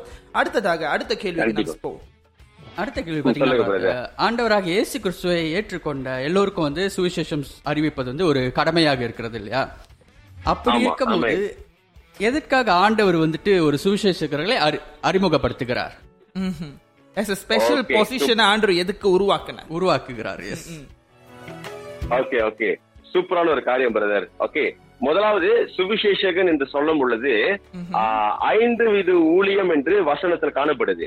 அதுல ஒருவரா தான் இவங்களும் காணப்படுறாங்க. எபேசியர் நாலாவது அதிகாரம் பதினோராம் வசனத்தை பதிமூணாவது வசனம் வரைக்கும் பாத்தீங்கன்னா சபை பக்தி விருத்தி அடையும்படியாக சிலரை அப்போஸ்தலர்களாகவும் சிலரை மெய்ப்பர்களாகவும் சிலரை தீர்க்கதரிசிகளாகவும் சிலர் மெய்ப்பர்களாகவும் சிலரை சுவிசேஷர்களாகவும் என்று சொல்லி ஆண்டு அங்க சொல்லுவாரு வசனத்தை வாசிக்காம நம்ம இது புரிந்து கொள்ளலாம் நினைக்கிறேன். நமக்கு எல்லாருக்கும் தெரிந்த ஒரு காரியம் இது. சோ ஐந்து வித ஊழியத்தை எதற்காக ஆண்டு வந்து சபையில தெரிந்து வைத்திருக்கிறான்னா ஜனங்கள் பக்தி வைராகத்துக்குள் அஹ், உண்டாகும்படியாக அந்த வசன வாசிக்க அந்த பக்தி வைராக கட்டம் இருக்கும். எந்த கட்டம் நீங்க க- கவனிச்சீங்கன்னா நீங்க வாசிக்கலாம். உதவியா நான்கு. இருக்கும். ஆ நான்கு. பன்னெண்டாவது வசனம் நினைக்கிறேன் பிரதர். பாருங்க இருக்கானுங்க பன்னிரெண்டாவது வசனம். பரிசு எபேசியர் தானே எபேசியர் அஹ், பரிசுத்தவான்கள் சீர். சீர் பொருந்தும் பொருட்டு சுவிசேஷ ஊழியத்தின் வேலைக்காகவும் கிறிஸ்துவின் சரீரமாகிய சபையானது பக்தி விருத்தி அடைவதற்காகவும் அவர் சிலரை அப்போஸ்தலராகவும் சிலரை தீர்க்கதரிசிகளாகவும் சிலரை சுவிசேஷகராகவும் சிலரை மெய்ப்பராகவும் போதகராகவும் ஏற்படுத்தினார். ஆஹ், பரிசுத்தவான்கள் சீர்பொருட்டும் அதாவது பரிசுத்தவான்கள் அதாவது சபைக்குள்ள இருக்கிற ஜனங்க வந்து பெர்ஃபெக்டா காணப்படணும் பெர்ஃபெக்ட் ஆகுறதுக்கு ஆண்டு சொல்றாரு இந்த ஐந்து ஊழியமும் தேவையா அப்போஸ்தலருக்கும் தேவை பாஸ்டர்ஸும் தேவை ப்ராஃபட்ஸும் தேவை இவெஞ்சஸ் தேவை டீச்சரும் தேவை. அப்போ ஒவ்வொருத்தருக்கும் விசேஷித்த ஒரு கிரேஸ் கொடுக்கப்பட்டிருக்குது. சரி இந்த ஐந்து பேர் என்னன்னு பாத்தீங்கன்னா சபைக்கு வந்து ஸ்பிரிச்சுவல் லீடர்ஸ் ஆவிக்குரிய தலைவர்களா காணப்படுவார்கள். இவங்க மேல ஒரு விசேஷித்த அனாயிண்டிங் காணப்படும் அபிஷேகம் காணப்படும். இவர்களுக்கு வசனத்துல இருந்து ஆண்டு எடுத்து காட்டுற விதமே வேற மாதிரி இருக்கும். அப்ப அதனால தான் இவங்க இவங்க இந்த ஐந்து பேரும் பாத்தீங்கன்னா தே கேன் பி பிரீச்சர்ஸ் இந்த ஐந்து பேரும் ஒரு பலிபீடத்தில் நின்று ஒரு ஜன கூட்டத்துக்கு பிரசங்கம் பண்ணலாம். அதுக்கேற்ற ஒரு அபிஷேகம் அவங்களுக்கு காணப்படும். அப்ப இவாஞ்சலிஸ்ட்ங்கிறது வேற இவாஞ்சலிசம்ங்கிறது வேற. அதான் நிறைய பேர் குழம்புவாங்க இந்த வார்த்தை. இவாஞ்சலிசம் என்பது ஆத்தும ஆதாயம். இந்த ஆத்தும ஆதாய பணியை பாத்தீங்கன்னா எல்லோரும் போய் செய்யணும். உலகெங்கும் போய் சகல ஜாஜம் பிதாக்கம் வசனத்தை ஞானஸ்தானம் கொடுங்கறத சொல்லி சீஷ்டு உருவாக்குங்க அப்போஸ்தலருக்கு சொல்லிட்டு அங்க வந்து அ- அப்போஸ் அஹ் அப்போஸ் ஒன்றாவது அதிகாரி எட்டாம் வருஷம் இயேசு ஆண்டு சொல்றாரு நீங்க யூதா சமாரியா முழுவதும் எனக்காக சாட்சியாய் இருப்பீர்கள் என்று சொல்லி. இந்த யூதா சமாரியா முழுவதும் எனக்காக சாட்சியாய் இருப்பீர்கள் வசனம் வந்து விசுவாசிகளுக்கு சபையில் இருக்க எல்லாருக்கும் சொல்லப்பட்டிருக்கு. அப்ப எல்லாருடைய வேலை என்னன்னு பாத்தீங்கன்னா யூதா சமாரியான்னு சொல்ல நீங்க இருக்கிற பட்டணத்துல நீங்க வாழ்ற இடத்துல நீங்க இயேசுக்காக சாட்சியா இருக்கணும். அவரை நீங்க பகிர்ந்து கொள்ளணும். அவரை நீங்க வெளிப்படுத்தணும். அப்ப விசுவாசிங்க வந்து அஸ் பிலீவர்ஸ் வந்து சர்ச்சுக்குள்ள இருக்கிறவங்க they can go and share the gospel bring then to the church ஆண்டர் அன்பை பகிர்ந்து கொள்ளலாம் அதெல்லாம் செய்யலாம். ஆனா ஒரு இந்த ஐந்து வித ஊழியத்துல இருக்கவங்க தான் ஒரு பலிபீடத்துல நின்று ஒரு லார்ஜ் கிரௌடுக்கு வந்து பிரசங்கம் பண்ண முடியும். லார்ஜ் கிரௌட்டுக்கு ஒரு சில ஆழமான காரியங்கள் வெளிப்படுத்த முடியும். இவங்களுக்கு வந்து அந்த மாதிரியான நாயிண்டிங்க வந்து ஆண்டர் வந்து அவங்களுக்கு கொடுத்திருக்கிறார். Which whereby the believers will not have அது ஒரு வித்தியாசத்துல பார்க்கணும். மூலி அழைப்புன்னு ஒண்ணு இருக்குல்ல? அப்ப இவங்க அநேக ஐந்து ஃபுல் டைம் மினிஸ்டரா இருப்பாங்க பிரதர் அப்ப இவங்க வந்து நான் கவனித்த வரைக்கும் இந்த சபையின் சரித்திரத்துல பார்த்த வரைக்கும் சுவிசேஷங்களை கர்த்தர் எப்படி பயன்படுத்தி இருக்கிறார் பார்த்தாக்கா அநேக சுவிசேஷம் வந்துட்டு ஆத்துமாதாய பணியில எப்படி செயல்பட வேண்டும் என்கிற பயிற்சி கொடுப்பாங்க ட்ரைனிங் கொடுப்பாங்க. நீங்க பாத்தீங்கன்னா ஒரு நான் வந்து ஒரு இருபது முப்பது விசுவாசிகளுக்கு ஆத்துமாதையம் எப்படி பண்ணலாங்கிறத பயிற்சி கொடுப்பேன். அவங்க போயிட்டு ஆத்துமாதாயம் பண்ணுவாங்க. சோ ரொம்ப வந்து அது impart gift on to them அற்புத அடையாளம் செய்யற சக்தி சுகமளிக்கிற வல்லமை பிசாசு விரட்டுற கிருபைகள் ஊழியக்காரர்களுக்கு மாத்திரம் இல்ல ஏன்னா மார்க் பதினேழாவது அதிகாரத்துல கடைசி வாசம் பார்த்தீங்கன்னா விசுவாசிகளால் நடக்கிற அடையாளங்கள் கரங்கள் வைப்பாங்க சொஸ்தமாவர்கள் பிசாசுக்கு விரட்டுவார்கள் போடப்படும். அப்ப அந்த வரங்கள்லாம் வந்து ஊழியக்காரர்கள் மாத்திரம் இல்ல விசுவாசிகளுக்கும். ஆனா அந்த விசுவாசிகளுக்கும் இம்பார்ட் பண்ணக்கூடிய ஸ்தானத்துல இந்த ஐநூறு ஊழியக்காரர் இருப்பாங்க. That means as evangelist maybe perhaps I lay hands on people அவங்களுக்கு அந்த வரங்கள் ஆக்டிவேட் ஆயிரும். அப்போ அவங்க போய் செய்வாங்க. சோ இவர்கள் வந்து யாருன்னு பார்த்தா தலைமைத்துவத்துல இருப்பாங்க. விசுவாசில உருவாக்கி செதுக்கி அனுப்புற ஒரு ஸ்தானத்துல இருப்பாங்க. சோ அதனால தான் வித்தியாசம் வருது. I think I'm hopefully I'm answering a question ஒரு வேஞ்சல்ஸ் என்பவன் தலைவத்துவத்துல இருந்து அநேக ஊழிய அஹ், மன்னிக்கவும் விசுவாசிகளை பயிற்சி செய்து அனுப்புவான். அவன் வந்து மாஸ் கிரௌடுக்கு பிரசங்கம் பண்ணுவனாய் காணப்படுவான். அதுக்கேற்ற அனாயிண்டிங் அவன் கேரி பண்ணுவான். இப்ப நிறைய ஜனங்க பாருங்க என்ன சொல்லுவாங்க ஆத்மாதாயம் பண்ணி சுவிஷி கூட்டத்தை கூட்டு வருவாங்க. உதாரணம் சுவிஷி கூட்டம் நடத்துற வச்சுங்களேன் நிறைய பேர் என்ன கீழே பயிற்சி பெற்றவங்க போயிட்டு அவங்க ஒரு அஞ்சு மூணு அஞ்சு ஆளுக்கு அஞ்சு நாலு மூணு பேர் கூட்டு வருவாங்க. அந்த நூறு பேர் ஒரே இடத்துல கேதர் பண்றாங்க வச்சுங்களேன் அந்த நூறு பேருக்கும் சுவிஷ பிரசங்கம் பண்ணி அவங்கள ஆண்டர்கிட்ட ஒப்பு கொடுக்க வைத்து ஒரு க்ளோசிங் பண்றவரு இந்த இவாஞ்சலிஸ்டா காணப்படுவார். அவர்கிட்ட அந்த அனாயிண்டிங் காணப்படும். தட்ஸ் ஹவ் சோ விசுவாசிங்க வந்து ஸ்மால் பீப்புள் மீடியம் பீப்புள்கிட்ட போய் மூவ் பண்ணி கொண்டு வருவாங்க. எவாஞ்சலிஸ்ட் லார்ஜா க்ளோசிங் பண்றக்கூடிய ஒரு ஸ்தானத்துல ஆண்டு பயன்படுத்த முடியும். அப்படியாக. ஒரு ஒரு ஒரு பிசினஸோட மந்த்லி அக்கவுண்ட் க்ளோஸ் பண்ற மாதிரி. அப்படி டோட்டலா ஓகே ஏற்கனவே சொல்லாம இருக்குது அப்படிங்கிறியோ? ஓகே சோ அப்படியாக வந்துட்டு ஒரு ஆண்டவர் வந்து சுவிசேஷகரை ஏற்படுத்தி இருக்கிறார் என்பதற்கு நீங்க சொன்ன விளக்கம் போதுமானதா இருக்கிறது பிரதர் அது மாத்திரமல்ல இப்போ இந்த. இவேஞ்சலிசம் அப்படின்னு சொல்லும் இந்த இவேஞ்சலிஸ்ட் அப்படின்னு சொல்லும் பொழுது நம்முடைய மலேசிய தேசத்துல வந்து மிகவும் அரிதான நபர்கள் தான் இருக்கிறதாக நான் பார்க்கிறேன் பிரதர் ஏன்னா நார்மலி வந்துட்டு நம்ம யூடியூப் சேனல் திறந்து இவேஞ்சலிஸ்ட் அப்படின்னு தட்டினோம்னாக்கா பிரபலமான இவேஞ்சலிஸ்ட் எல்லாம் நம்ம அனுதினம் பார்க்க முடியும். சகோதரர் வெஸ்லி இருக்கிறாரு. அப்புறம் ஒரு சில நபர்கள் இருக்கிறாங்க இவேஞ்சலிஸ்ட் இன்ன வரைக்கும் இவேஞ்சலிஸ்டா இருக்கிறவங்க. சோ ஆனா மலேசிய தேசத்துல கொஞ்சம் அரிதாய் காணப்படுறாங்கன்னு நான் நினைக்கிறேன். சொல்லுங்க பிரதர் ஒரு வகையில் நூத்துக்கு நூறு சதவீதம் நான் ஒற்றுக்கொள்வோம் பிரதர் இதுல வந்து ஆண்டர் என்கிட்ட சில வெளிப்பாடெல்லாம் கொடுத்திருந்தாரு அதை பத்தி நான் பகிர்ந்து கொள்றேன். ஆக்சுவலி இந்த சுவிசேஷகர் மலேசியா ரொம்ப கம்மியா இருப்பதற்கான காரணம் வந்து ஒண்ணு வந்து இத சொன்ன போலதான் இது வந்து ஒரு நிக்லெக்டடான ஒரு மினிஸ்ட்ரியா காணப்படுது. உதாரணத்துக்கு நம்ம மனுஷால எல்லாரும் பாஸ்டரை பார்த்து பழகிட்டாங்கனால சுவிசேஷகர் அழைப்பு ஆனா ஒரு உண்மையை சொல்லட்டும் உங்களுக்கு? நார்மலா தேவ ராஜ்யத்துல ஒரு பாஸ்டர்ங்கிற அழைப்பு கொடுப்பதை காட்டிலும் சுவிசேஷகர் அழைப்பை தான் ஆண்டு அதிகமான பேர் கொடுப்பாரு. இப்போ ஒரு சபையில வந்துட்டு குறைஞ்ச ஒரு பாஸ்டராவது ஒரு பாஸ்டர் அழைப்பு பெற்று எழும்புறாரா? இன்னொரு இளம் தலை தலைமுறையில இருந்து இன்னொரு பாஸ்டர் அடுத்த ஜெனரேஷனுக்காக எழுப்புற வச்சுக்கோங்களேன். இன்னொருத்தவன் ஒருத்தவன் தான் பாஸ்டர் அழைப்பு பெற்று கொண்டிருக்கான்னு சொன்னா அந்த சபையில இன்னொரு ரெண்டு மூணு பேர் சுவிசேஷ அழைப்பு பெற்றிருப்பான். பார்க்க போனா காட்ஸ் ஜெனரல் காலிங்ல பாத்தீங்கன்னா சுவிசேஷ அழைப்பு தான் அதிகமா எல்லாருக்கும் கொடுக்குறாரு. ஆனா இங்க தரக்கலையா இருக்குது பாசஸ் அதிகம் பார்க்க முடியுது இவன்ஸ் அவ்வளவு குறவா இருக்கிறாங்க. அப்ப அதற்கு காரணம் என்னன்னா அநேக வேலை வி டு நாட் ஐடென்டிஃபை சுவிசேஷ அழைப்பு இன்னார் மேல இருக்குங்கிறத ஐடென்டிஃபை பண்ணுவது குறைவா இருக்குது. ஐடென்டிஃபை பண்ணாலும் அவங்கள சரியா எப்படி பொசிஷன் பண்ணணும் சபையிலங்கிறது புரியாம இருக்குது. ஏன்னா நிறைய பேருக்கு தெரியல ஒரு எவாஞ்சலிஸ்ட சபையில எங்க பொசிஷன் பண்ணணும் எப்படி பயன்படுத்தணும் அப்படிங்கிற சில நேரத்துல ஒரு ஸ்ட்ரகிளாய் காணப்படுது. அது விளங்கி கொள்ள முடியாதபடிக்கு காணப்படுது பிரதர் ஏன்னா நம்மளுக்கு புதுமையா இருக்கிற மாதிரி இருக்கு. அதான் எனக்கு ரொம்ப ஆழமா ஒரு காரியம் தொட்டது. பிரதீப் ஜோசப் ஒருத்தர் தெரியும் நினைக்கிறேன் உங்களுக்கு. நல்ல ஒரு. தேவ. ஊழியர். சுவிசேஷகர் இப்போ வரைக்கும் சுவிசேஷகரா இருக்கிறார். அவரு ஒரு சுவிசேஷகர் பயிற்சியில சொல்லுவாரு மலேசியால தடுக்கி விழுந்த இடத்தெல்லாம் பாஸ்ட் இருப்பாங்க ஆனா சுவிசேஷம் ஒருத்தரை பார்க்க முடியாது. அப்படின்னு அவர் சொன்னாரு. அது அந்த அந்த செய்தியை பார இறுதியத்தை தொட்டது. இன்னொரு ஒரு காரியம் என்னன்னு பாத்தீங்கன்னா இங்க நிறைய பேர் சுவிசேஷனை ஆரம்பித்து இருக்கிறாங்க இல்லன்னு இல்ல நிறைய சுவிசேஷக மனுஷன் எழுதி இருக்கிறாங்க நான் சொன்ன போல சபையானது தேவ ராஜ்யங்கள் ஆஹ், சுவிசேஷம் எடுத்து பயன்படுத்தாம இருப்பதுனா அவங்க தட்டு தடுமாறமோ என்ன ஆகுதுன்னா ஒரு கட்ட சபை பாஸ்டர் ஆயிடுறாங்க. இவங்க ஆரம்பிப்பாங்க. ஒரு ரெண்டு மூணு வருஷம் இருப்பாங்க. And then they'll become a pastor of church சில நேரத்துல தேவன் நடத்திருக்கலாம். தவறா புரிந்து கொள்ளலாம் இந்த காரியத்தை. ஐந்து வித ஊழியக்காரங்களும் சபை நடத்த முடியும். இப்ப என்னை கூட எடுத்தீங்கன்னா இது பாஸ்டர் அனுப்புறாச்சுன்னா சபை நடத்துப்பா அப்படின்னு அனுப்புனாதான் கண்டிப்பா நான் போய் சபை நடத்த முடியும். அதுக்கேற்ற அபிஷேகம் அந்த ஐந்து ஊழியக்காரர்களுக்கு உண்டு. ஆனால் பிரதான அழைப்பு வந்து ஒருத்தனுக்கு சுவிசேஷ அழைப்புனா சபையை நடத்துறதுக்கு உதவி பண்ணலாம். சபையை நடத்தணும். ஆள் பாஸ்டர் இல்ல. டெம்பரரி ஃபியூ இயர்ஸ் நான் நடத்துறேன். அப்படின்னு நடத்தி ஒரு பாஸ்டர் இன்ஸ்டால் பண்றதுக்கு ஒரு உதவியா அப்போஸ்தலர் கீழே இருந்து உதவி பண்ணலாம். ஆனால் அழைப்பு என்னன்னா சபை கட்டணும் வெளி ஆட்டு மக்கள் ஆதாயம் பண்ணணும். இதை நம்ம அலட்சியம் பண்ணிட்டு நம்ம மூவ் பண்ணிட்டோம்னா காலிங் விட்டு நம்ம நோந்துருவோம் ஆஹ் இது நிறைய பேர் வாழ்க்கையில நடந்துருது.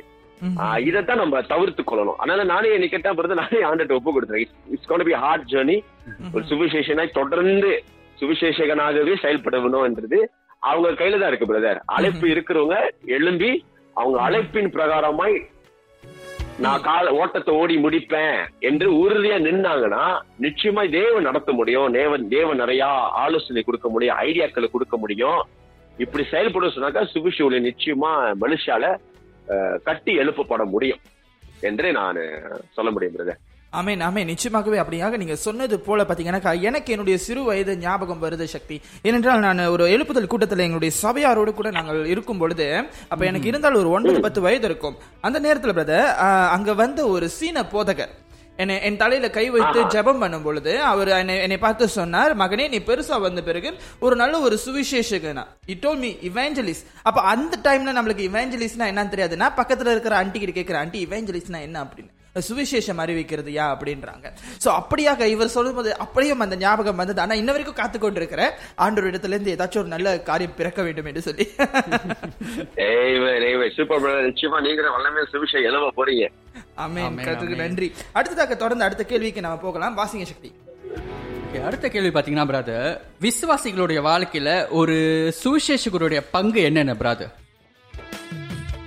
ஓகே இந்த கேள்வி வந்து ஏறக்குறைய முதல்ல லைட்டா நான் கொஞ்சம் எக்ஸ்பிளைன் பண்ணிருப்பேன்னு நினைக்கிறேன் பிரதர் அதாவது எங்க பார்த்த சொன்னாக்கா அப்போஸ் இருபத்தி ஓராவது அதிகாரம் எட்டாவது வசனத்துல மணிக்கும் அப்போஸ் ஆறாவது அதிகாரம் ஒன்றாம். வசனம் தொடங்கி பார்க்கும் பொழுது சபைக்குள்ளதாக ஜனங்களுடைய தேவைகளை அல்லது பராமரிக்க முடியாது நடத்த முடியாது. அப்போஸ் ஒரு கீழதாக ஒரு துணை ஊழியனாய் இருந்து சபை ஜனங்களை வழி நடத்தக்கூடிய ஒரு ஸ்தானத்துல காணப்படுறாங்க. சோ பேசிக்கலி இவாஞ்சலிஸ்டுங்களுக்கு வந்து ஒரு லீடர்ஷிப் அனாயிண்டிங் இருக்கும். சபையில வந்து ஒரு தலைவன் போலதாக இருந்து ஜனங்களை அதாவது பாஸ்டர் ஃபுல்லா செய்ய முடியாததுல பாஸ்டர் கூட ஒரு அசிஸ்டன்ட் பாஸ்டர் போல வைத்துக் கொள்ளுங்களேன். அப்படி கூட இருந்து சப- ஜனங்களை நடத்தணும் ஜனங்களை பயிற்சிக்கணும் அதுக்கேத்த ஒரு அனுபவம் அதுக்கேத்த ஒரு கிருபி ஆண்டு கொடுக்குறாரு.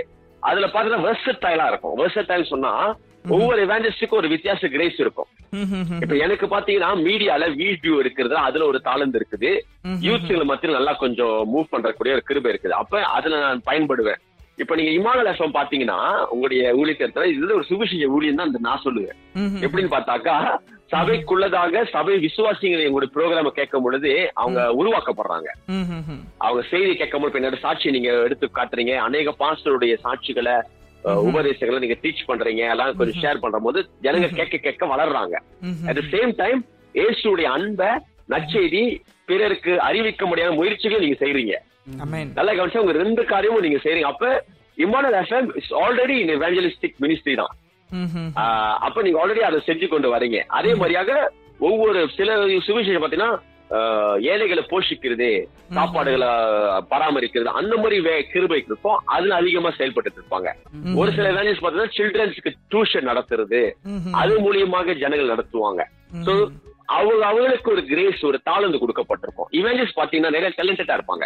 அவங்களுக்கு ஏதாவது ஒரு எக்ஸ்ட்ரா டேலண்ட் ஸ்கில் கொடுத்துரு. ஒரு சில வந்து இசை. நிறைய சுவிசேஷம் இந்தியால இருந்து பாத்தீங்கன்னா பாடல் பாடலாம் காணப்படுவாங்க. அது மூலியமா தான் உலகத்துக்கு அறிமுகமா இருப்பாங்க அப்ப அவங்க பாடல்கள் வந்து விசுவாசிகளை சேர்த்துறது பலப்படுத்துது. கிறிஸ்துவ அல்லாதவர்களுக்கு சுவிசேஷத்தை கொண்டு சேர்க்குது. இது ரெண்டு. வேலையும் பார்த்தா அவங்க பாடல் மூலியமா நடக்கும். இதோட கூடுதலாக இன்னொரு கேள்வியும் நான் நினைத்துக் கொள்கிறேன். ஏன்னா பதில் ஒரே விதமாக வரும் என்று நினைக்கிறேன். சுவிசேஷகர் பணியில். விதங்கள் உள்ளதா? அதாவது வந்து டைப்ஸ் ஆஃப் மினிஸ்ட்ரிஸ் இருக்கா சுவிசேஷகர்ல?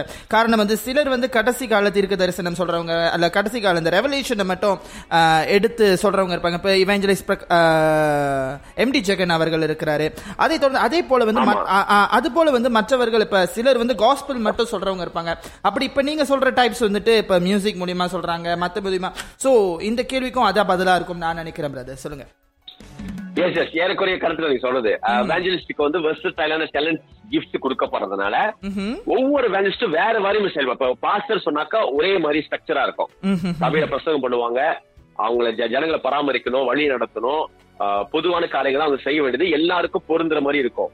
ஆனா இவாஞ்சலிஸ்ட் வந்து இப்படித்தான் அப்படின்னு சொல்றது கொஞ்சம் கடினமா இருக்குது. காரணம் என்னன்னா அவங்களுடைய வேலை வந்து துணை ஊழியனாய் காணப்படுகிறதுனாலயும் வெளியிருக்கு ஜனங்களை ரீச் அவுட் பண்றதுக்கும் காணப்படுறதுனாலயும் கிரியேட்டிவா இருக்கும். ஒவ்வொருத்தருக்கும் எக்ஸ்ட்ரா கிரேஸ் இருக்கும். அவங்க அதுக்கேத்த மாதிரி செயல்படுவாங்க. இதுல பாத்தீங்கன்னா இப்ப எம்டி ஜெகன் மாதிரி பாஸ்டா பார்த்தா மோர் டுவர்ஸ் கிறிஸ்டியன் கம்யூனிட்டி மாதிரி காணப்படுது. ஆனாலும் அவங்க அவரு செய்து நிறைய ரசிக்கப்படாதெல்லாம் பார்த்து ரசிக்கப்படுறாங்க. ஆனா அதிகமாய் வசனத்தின் ஆழத்துல இருந்து எடுத்து போறாங்க. அதனால தான் இவாலிஸ்க்கு வந்து ரெண்டு காரியம். நான் முதல்ல எடுத்து காட்டினேன் பிலிப் வந்துட்டு சுவிசேஷ வேலையை வேலையை செய்கின்ற அப்போ பவுல் அவர் சொல்லிக் கொடுக்கும் பொழுது அவர் சபைக்குள்ள காரியங்களை பத்தி பேசுறாரு. அப்ப இவாஞ்சலிஸ்டுக்கு வந்து சபைக்குள்ள ஜனங்கள் மத்தியிலும் போதிக்கலாம். ரசிக்கப்படாத மட்டும் சுவிசேஷத்தை அறிவிக்கலாம். இதுல ஒரு சிலருக்கு ஒரு விஷயத்தை கொஞ்சம் ஓங்கி நிக்கும். இப்ப சில ஊழியக்காரங்க அதிகமா சபைக்குள்ள டீச்சிங் பண்றதுலே அதிகமா இருப்பாங்க. ஆனா இவாஞ்சலிஸ்ட் தான். அவங்களுக்கு வந்து சபைக்குள்ள கிரேஸ் அதிகமா இருக்கும்.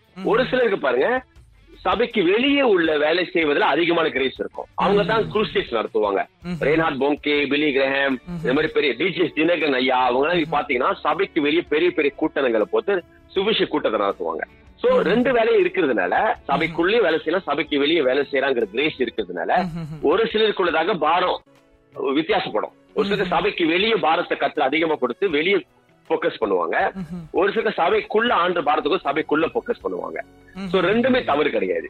கர்த்தர் அவங்களை எப்படி நடத்த வேண்டும் என்று அபிஷேகம் பண்றாரோ அதுக்கேத்த பிரகாரம் இப்ப டிஜி ஐயா வெளியே சுவிசேஷ பிரசங்கிக்க அபிஷேகம் பண்ணப்பட்டவர்.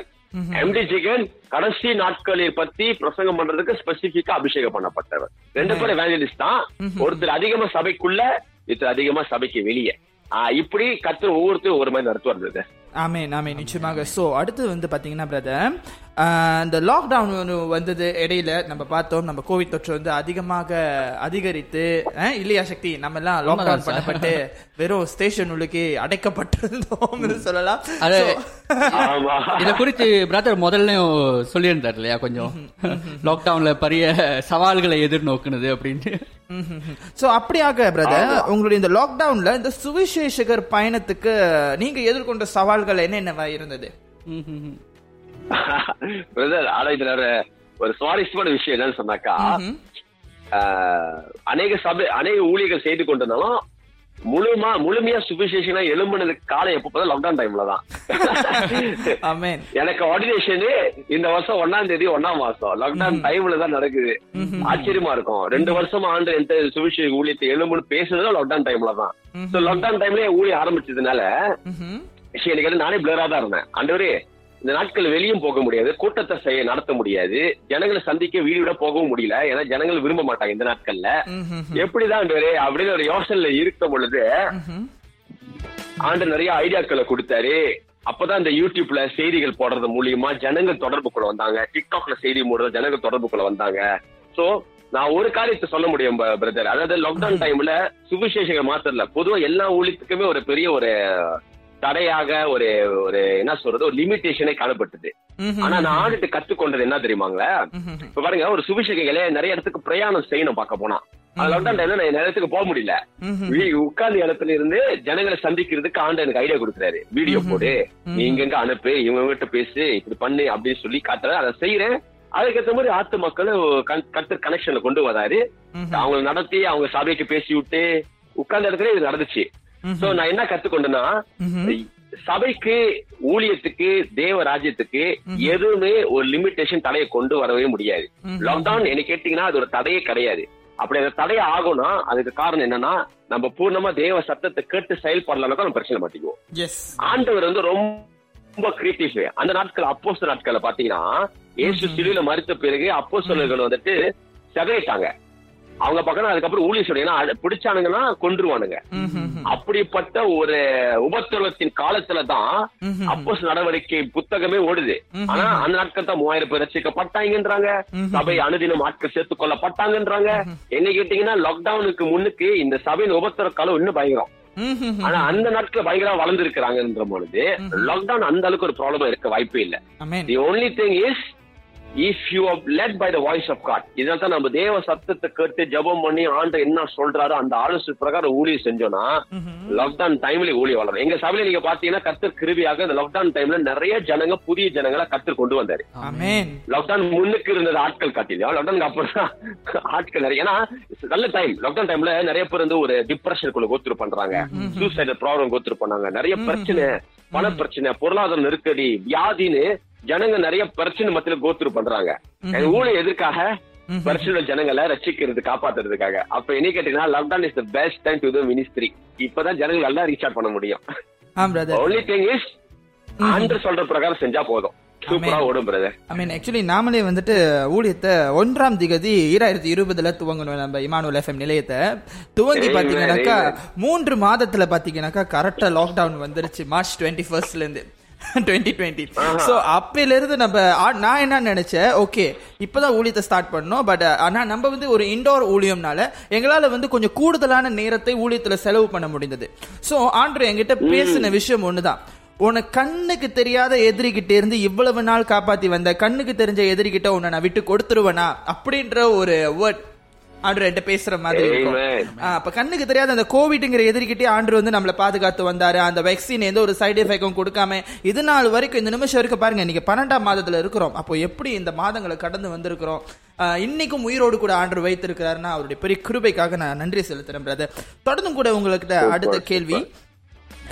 ஒரு சுவிசேஷகர் என்ற ஒரு நபருக்கு அழைப்பு வந்துருச்சுன்னா அவர் எப்படி அந்த அழைப்பை உறுதிப்படுத்திக் கொள்ள முடியும்? எப்படி அவருக்கு அந்த அழைப்பு வெளிப்படும்? அப்படி அல்லது அவர் எப்படி ஆயத்தப்படுத்திக் கொள்ளணும் தன்னை? அதை குறித்து சொல்லுங்க பிரதர் ஓகே நல்ல ஒரு காரியம் பிரதர் சுவிசேஷகர் என்ற அழைப்பு பெற்றிருப்பார்கள். விசேஷமா ஊழிய அழைப்பே இருக்குன்னு சொன்னாலே ஐந்து வித ஊழியத்துல ஒரு அழைப்பா இருக்குன்னு சொன்னா தேவன் முதல்ல நம்ம இடத்துல பேசுவாரு. அதாவது ஊழிய அழைப்பு இருக்கிறதுக்கான அடையாளம் என்ன சொன்னாங்க உலக காரியங்களோ வேலை காரியங்களோ வெளிய காரியங்களோ நாட்டம் குறைவா இருக்கும். சபையின் ஊழியத்திலே அதிகமான நாட்டங்கள் காணப்படும். இன்ட்ரெஸ்ட் இந்த மினிஸ்ட்ரி அதிகமா இருக்கும். இன்னொரு கேள்வியும் நாம் இணைத்துக் கொள்வோம். அது வந்துட்டு சுவிசேஷகர் ஆக விரும்புவோருக்கு அது அழைப்பு எப்படி பெற்றுக்கொள்ள வேண்டும்? கூடுதலாக வந்து இனி சுவிசேஷகர்களாக விரும்புவோருக்கு மற்றும் தேவனுக்கு ஊழியம் செய்ய விரும்பும் இளைஞர்களுக்கு ஒரு சில வார்த்தையும் சேர்த்து நீங்க இந்த இறுதி கேள்வியா முடிச்சிருங்க பிரதர் ஓகே கண்டிப்பா பிரதர் முதலாவது இந்த கனமான ஊழியத்தை வசனத்தை சொல்லுது. தேவன் ஒருவன் அழைக்காவிட்டு அந்த கனமான ஊழியத்தை யாவரும் செய்ய முடியாது என்று சொல்லி. அப்ப இந்த ஐந்து வித ஊழியம் இருக்கு இல்லையா? அப்போ டீச்சர் பாஸ்டர்ஸ் evangelist ப்ராஃபட்ஸ் இவங்க ஐந்து பேரும் நம்ம தெரிந்து கொள்ள நான் ஒரு பாஸ்ட் ஆக போறேன் நான் ஒரு வேலிஸ்ட் ஆக போறேன் அப்படின்னு நம்ம தெரிந்து கொள்ள முடியாது தேவன் நம்மள அழைக்கணும். தேவன் நம்மள தெரிந்து கொள்ளணும் அப்ப அதுக்கான அடையாளங்கள் தான் நம்ம கண்டறிஞ்சு கொள்ளணும். கர்த்தர் அழைச்சிருக்கிறாரா? என்னை இந்த ஊழியத்துக்கு அழைக்கிறாராங்கிறதான அடையாளங்கள் என்னன்னு பாத்தீங்கன்னா வெளியே இருக்கிற காரியத்தை காட்டிலும் உள்ள நம்ம சபை காரியங்கள் ஊழியர் செய்யணும் ஊழியர் செய்யணும் வாஞ்சு அதிகமா காணப்படும். அண்ட் ஒண்ணு சொல்லுவேன். முக்கிய மெயினோட அடையாளம் பாத்தீங்கன்னா உங்களுக்கு அது வருமானம் உங்களுக்கு அது வருமானத்தை கொண்டு வரல லாபத்தை கொண்டு வரல உங்களுக்கு செலவை தான் கொண்டு வருது. அப்பயும் நீங்க செய்றீங்கன்னா நிச்சயமா உங்களுக்கு அழைப்பு இருக்கணும். அழைப்பு இல்லாம உங்களுக்கு அது எண்ணமே வராது. இப்போ உதாரணத்துக்கு நான் உங்களுக்கு சொல்றேன் இப்ப எஃப்எம் நீங்க எடுத்து நடத்துறீங்க பிரதர் இதனால உங்களுக்கு வருமானம் இருக்குதா? இதனால உங்களுக்கு என்ன லாபம்? அப்படிங்கிறது எதுவும் இல்லாட்டினாலும் உங்க நேரத்தை போட்டு செலவு பண்ணி இழுத்து போட்டு நீங்க செய்வீங்க. ரீச் கொஞ்சம் கொஞ்சமா க்ரோ ஆயிட்டு இருக்கும் அப்பயும் பரவாயில்ல தொடர்ந்து செய்வோம்னு பெர்சிஸ்டண்டா நீங்க செய்றீங்க வச்சுக்கோங்களேன். உங்களுக்கு அழைப்பு இல்லைன்னா நீங்க இவ்வளவு தூரம் உடைய மாட்டீங்க. நிச்சயமா அதுக்கான அந்த எண்ணம் வந்து வராது. அப்ப வருதுனாலே அது உள்ள ஆண்டு ஆவியானவர் வைக்கிறார்னா அது ஒரு அடையாளம் பெரிய அடையாளம் உங்களுக்கு அழைப்பு இருக்குன்னு சொல்லி.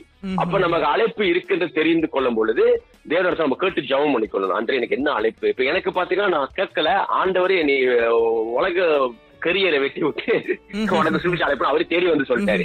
ஒரு சிலருக்கு தேடி வந்து அவரே தீக்க தரிசிகள் மூலியமாகவோ பாஸ்டர்ஸ் மூலியம் ப்ராபசி கொடுப்பாரு. உள்ளத்துல பேசுவாரு ஜெபம் பண்ணும் போது கேட்டு பெற்றுக் கொள்ளலாம். இப்படி உள்ளத்துல வாஞ்ச இருக்கு. I want to do ministry for God அப்படின்னு என்ன இருந்துட்டாலே ஏதோ ஒரு விதம் அழைப்பு இருக்கிறதுக்கான அடையாளம் தான். அப்ப என்ன அழைப்புன்றத கேட்டு ஆண்டர்கிட்ட கேட்டு ஜெபம் பண்ணிக்கொள்ளணும். தெரிஞ்சிருச்சா? எனக்கு ஏதாச்சும் அழைப்பு இருக்குன்னு. அடுத்தது நீங்க என்ன செய்யணும்னு சொன்னா உங்களுக்கு சரியான ஒரு அப்போஸ்தலர் ஒரு மெய்ப்பு உங்க மேல இருந்து உங்களை நடத்தணும். அது ரொம்ப முக்கியம் பிரதர் உங்க பாஸ்டர்ட்ட போய் நீங்க சொல்லணும். பாஸ்டர்ட்ட பகிர்ந்து கொள்ளணும். பாஸ்டர் எனக்கு இந்த மாதிரி இந்த மாதிரி என்னெல்லாம் இருக்குது? இந்த மாதிரிலாம் ஆண்டர்கிட்ட கன்ஃபார்ம் பண்ணாரு. நான் எப்படி சொல்லி நீங்க கேட்கும் பொழுது சரியான ஒரு அப்போஸ்டர் ஒரு மெய்ப்பு உங்க மேல இருப்பாங்க சொன்னாக்கா அவங்க என்ன செய்வாங்க? உங்களோட ஊழியத்துக்கான பயிற்சிக்கான காரியங்களை உங்க வாழ்க்கையில அவங்க செய்ய ஆரம்பிப்பாங்க. தே ஷுட் பி டூயிங் இட்லா அவங்க உங்களுக்கு நடத்துவாங்க.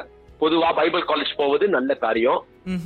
ஊழியத்துல பைபிள் காலேஜ் மாத்திரம் நல்ல பயிற்சி இருக்கணும் அவசரப்படக்கூடாது பிரதர் இப்ப எனக்கு பதினாலு வருஷம் ஆனது. சுவிசேஷனாய் பலிபீடத்துல ஏற. ஆனா இந்த பதினாலு வருஷமும் நான் சும்மா உட்கார்ந்துல சபையில நிறைய ஊழியம் செஞ்சேன். வெளியே போய் ஆத்மாதாயம் செஞ்சிருக்கிறேன். அதாவது பிரதர் சொல்றது போல பிராக்டிக்கலாவும் நம்ம ட்ரெயின் ஆகணும் ஸ்பிரிச்சுவலாவும் நம்ம கெயின் ஆகணும்.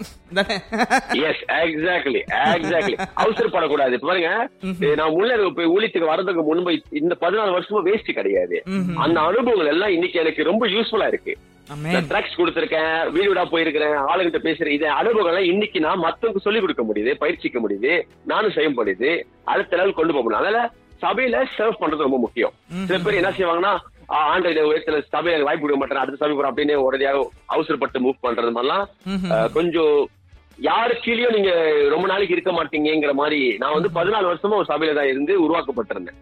அப்ப யாருக்குலயும் நீங்க இருக்க மாட்டேன் லாங் டேர்ம்ல இருந்து உருவாக்கப்பட மாட்டேங்கிற மாதிரி நீங்க இருந்துட்டீங்கன்னா அது உங்களுக்கு ரொம்ப கஷ்டம். அலக்கழிச்சிரும். ரவுண்டர்ஸ் ரொம்ப சொல்லிதான் ஆக வேண்டும் மனுஷன அநேக வேலை இந்த பிரச்சனை ரொம்ப இருக்கும். வாலிபர்களுக்கு நல்ல ஒரு வாஞ்சை இருக்கும்.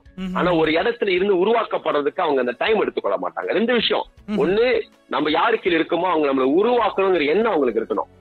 ரெண்டாவது உருவாக்கப்படணுங்கிற எண்ணம் நமக்கு இருக்கணும். இது ரெண்டுத்துல ஏதாவது ஒண்ணு குறைஞ்சாலும் பிரச்சனை தான். நீங்க இருக்கிற இடத்துல உங்களுக்கு உருவாக்காட்டினாலும் நீங்க உருவாக முடியாது. நீங்க அவங்க உருவாக்க நினைச்சு நீங்க அடங்க மாட்டீங்கனாலும் நீங்க உருவாக முடியாது. சோ யாருமே இங்க லோன் ரேஞ்சர் கிடையாது கிங்டம் ஆஃப் காட்ல so we need another person to be above us so இந்த அனுபவங்கள் இருந்து கத்துவங்களை கொஞ்சம் கொஞ்சமா உயர்த்தி நடத்தும். அதுக்கப்புறம் மத்த இவாஞ்சலிஸ்டுகள் நல்ல தொடர்புல இருக்கிறது நல்லது.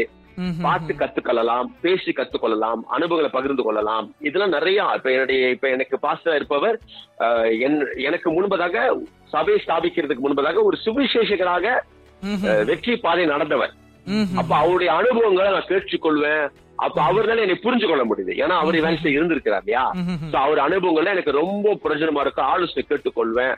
இந்த மாதிரி நல்ல ஒரு நடத்திப்பு நல்ல ஒரு ஃபெலோஷிப்ல இருந்தீங்கன்னா நீங்க அழைப்புல எழும்பி பிரகாசிக்க ரொம்ப சுலபமா இருக்கும். ஆமீன் ஆமீன். நிச்சயமாக உங்களுடைய சொல்லுங்க. இது ஒன்று அடுத்தது நீங்க வாலிபர் உற்சாகப்படுத்தும் ஏதாவது வார்த்தைகள் சொல்ல சொன்னீங்க இல்லையா? ஆஹ் சோ அதனால வாலிபர்களுக்கு நான் ஒன்று மட்டும் பகிர்ந்து கொள்றேன். ஒரு தடவை வந்துட்டு பாஸ்டர் ஜான் டேவிட்ட பேசி கொண்டிருந்தேன். அவர் வந்துட்டு நல்ல ஒரு பைபிள் போதகர் டீச்சர் உங்களுக்கு தெரியும் நினைக்கிறேன். சோ அவர்கிட்ட பேசும்போது சொன்னாரு "இ- முன்ன மாதிரி இல்லையா? இப்போ உள்ள நாட்கள்ல முழு நேர ஊழியத்துக்கு ஒப்பு கொடுக்கறவங்க ரொம்ப குறைஞ்சிட்டாங்கயா எண்ணிக்கை ரொம்ப குறைஞ்சுக்கிட்டே போகுதுன்னு ஒருத்தர் பகிர்ந்து கொண்டார். சோ நம்முடைய தேசத்தின் எதிர்காலம் வாலிபர் கரத்தில் உண்டு. முழு நேர ஊழியம் வேலையெல்லாம் விட்டுட்டு தான் வந்துதான் ஆகணும் என்பது கிடையாது. இப்ப என்னை கேட்டீங்கன்னா நானே வந்து நூத்துக்கு நூறு வேலை செஞ்சுக்கிட்டு இருந்தேன். அப்படி இருபது சதவீதம் ஊழியம் எண்பது சதவீதம் வேலை அப்படி அறுபது சதவீதம் வேலை நாற்பது சதவீதம் ஊழியம் ஐம்பது ஐம்பது.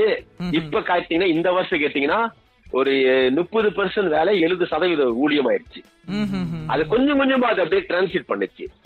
அப்ப இந்த மாதிரி கொஞ்சம் கன்சிஸ்டன்டா நம்ம ஊழியம் செஞ்சு புஷ் பண்ணிக்கிட்டே இருக்கோம் கர்த்தர் நம்மள கொஞ்சம் கொஞ்சமா முழு நேரம் ஊற்றி கொண்டு போயிருப்பாரு. நான் நினைக்கிறேன் ஒரு ஒன் டூ இயர்ஸ் என்ன ஆகும்னு தெரியல. முழு நேரமா ஆயிருமா? ஆனா கண்டிப்பா மீடியா இருக்கும். அது நல்ல ஒரு ஊழியம். சோ இந்த மாதிரி கர்த்தர் வந்து உங்களை நடத்தி உங்களை அப்படியே அதிகரி ஊழியத்தை அதிகரித்து கொண்டே போவாரு. அதுக்கு வந்து நம்ம தொடர்ந்து அந்த முத நீங்க பாத்தீங்க சொன்னாக்கா எங்க ரெண்டு தீமுத்தி நாலாவது ஐந்தாவது வசனத்துல பாத்தீங்கன்னா பாடுகளை சுமந்து அப்படின்னு சொல்லி அவர் சொல்றாரு. என்டியோர் பண்ணு பாடுகளை என்டியோர் பண்ணு. அதுக்கப்புறம் தான் சொல்றாரு do the work of evangelist அப்ப ஊழியம் என்று சொன்னால் கொஞ்சம் கஷ்டங்கள் இருக்கும் நஷ்டங்கள் இருக்கும் பாடுகள் இருக்கும்.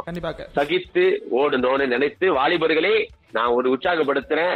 அழைப்பு இருக்குன்னு தெரிஞ்சிருச்சுன்னா தயவு செய்து அத ஒரு ஓரமா போட்டு தாமதப்படுத்தி விடாதீங்க. ஏன்னா பிசாசு நான் நான் பாக்குறேன் பிரதர் வாலிபர் வாழ்க்கை என்ன செய்யறேன்னு சொன்னா அன்னைக்கு வேலையில அவங்களுக்கு பிசினஸ் கொடுத்துருவான்.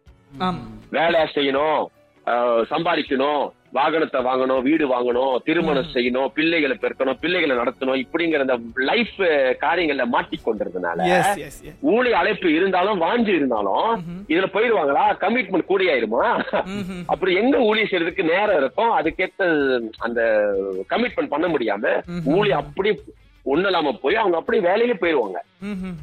இது நிறைய பேர் வாழ்க்கையில அதான் தீமோத்திக்கு பவுல் சொல்றாரு உலக காரியத்தில் பின்னிட்டு கொள்ளாதே அவர் சொல்லுவாரு. அப்ப ஊழிய அழைப்பு இருந்துச்சுன்னா you must give the time commitment sacrifice பண்ணி கொஞ்சம் ஓட முயற்சி பண்ணீங்கன்னா ஆண்டு கொஞ்சம் கொஞ்சமா தரிசனத்தை விரிவாக்கி உங்களை அப்படியே எழுப்பி விட்டுருவாரு. அது ரொம்ப முக்கியம். அதை எப்படியாவது தாக்கு பிடிச்சிட்டீங்க மேலே எழுப்பி பிரகாசிப்பீங்க. இதுதான் பிரதர் வாலிபர்களுக்கு தேவையான ஒரு காரியம் நான் நினைக்கிறேன் இந்த காலத்துல. ஆமென் ஆமென். நிச்சயமா அருமையா சொன்னீங்க பிரதர் உண்மைதான் வாலிபர்கள் இந்த காலத்துல வந்து அரிதாக இந்த ஊழியத்தை காணப்படுறாங்க. அதற்கு முக்கிய காரணம் வந்துட்டு ஒருவேளை சோஷியல் மீடியா அப்படின்றாங்க. இல்ல மத்த மத்த காரியங்கள் இல்ல மத்த இன்னும் இந்த வேலை காரியங்கள் படிப்பின் காரியங்கள் கல்வித்துறை அப்படி இப்படின்னு சொல்லி பல காரணங்களை சொல்றாங்க. ஆனா என்ன கேட்டா இது வந்து நம்மளுடைய மனது தான் காரணம் அப்படின்னு நான் சொல்லுவேன் பிரதர் ஏனென்றால் ஆண்டுக்கு ஊழியம் செய்வதும் செய்வ செய்யாததும் வந்து என்னுடைய உள்ளத்தை பொறுத்து இருக்கிறது எனக்காக உயிரை கொடுத்த ஆண்டவருக்கு நான் ஏதாவது செய்ய வேண்டும் என்று சொல்லி தான் நான் ஊழியத்துக்கு வந்தேன் என்னோட இதுல ஏன்னா இந்த உலகத்திலே வந்து சிநேகிதனுக்காக உயிரை கொடுக்க ஒருவனும் இல்லை. ஆண்டராக இயேசு கிறிஸ்து தவிர. அப்ப அவர் வந்து உயிரை கொடுத்து அவருடைய அன்பை வெளிப்படுத்தினார் இல்லையா சக்தி? சோ அதற்காக தான் நம்ம ஊழியத்துக்கு செய்யணும். அவருக்காக நான் ஏதாச்சும் செய்யணும். எனக்காக உயிரே கொடுத்தாரு அப்படின்னு சொல்லி நம்ம வந்து நண்பர்களை பார்ப்போம். உனக்காக உயிரை கொடுப்ப மச்சான் அப்படி சொல்லி பேசுவாங்க. ஆனா வந்துட்டு அது அது end நடக்காது. ஆனா கர்த்தர் யா என்ன யாருன்னே தெரியாதவர். நான் உருவாகும் முன்னமே எனக்காக உயிரை கொடுத்திருக்காருன்னா அப்ப அவருக்காக நான் ஏதாச்சும் செய்யணும்ன்ற வாஞ்சையில தான் நம்ம இந்த ஊழியத்தை ஆரம்பிச்சோம். சோ அப்படியாக வாலிபர்களும் இப்படி எழும்பப்பட்டால்தான் நல்லா பயன்படுத்த முடியும் அப்படின்னு சொல்லி நான் கர்த்தர்களை விசுவாசிக்கிறேன் brother amen amen super brother உண்மையாக உண்மையாக நல்ல ஒரு காரியம். இப்ப நீங்களா வந்துட்டு ஒரு நல்ல ஒரு கிரேட் எக்ஸாம்பிள் சொல்றேன். இப்ப உங்களை நீங்க பார்த்து இப்ப இமான லட்சமா பார்த்து கூட ஒரு நாலஞ்சு பேருக்கு ஒரு ஆறு வரும். நம்மளுக்கு கத்தருக்காக என்ன செய்யணும் அப்படின்னு சொல்லி. அந்த மாதிரி தான் பிரதர் ஒருத்தர் பார்த்து இன்னொரு பார்த்து என்கரேஜ் ஆகி நம்ம எலும்ப ஆரம்பிக்கும் இதுல இன்னொரு காரணம் மட்டும் ஆட் பண்ணிக்கிறேன் பிரதர் நல்ல ஒரு ஃபெலோஷிப் என்பது ரொம்ப ரொம்ப முக்கியம். நல்ல பாஸ்டர்ஸ் நம்ம மேல நல்ல கிறிஸ்து ப- ப- எனக்கு நல்ல கர்த்தர் கிருபியா நல்ல ஒரு தேவ மனுஷன் எனக்கு பாஸ்டரை கொடுத்திருந்தாரு.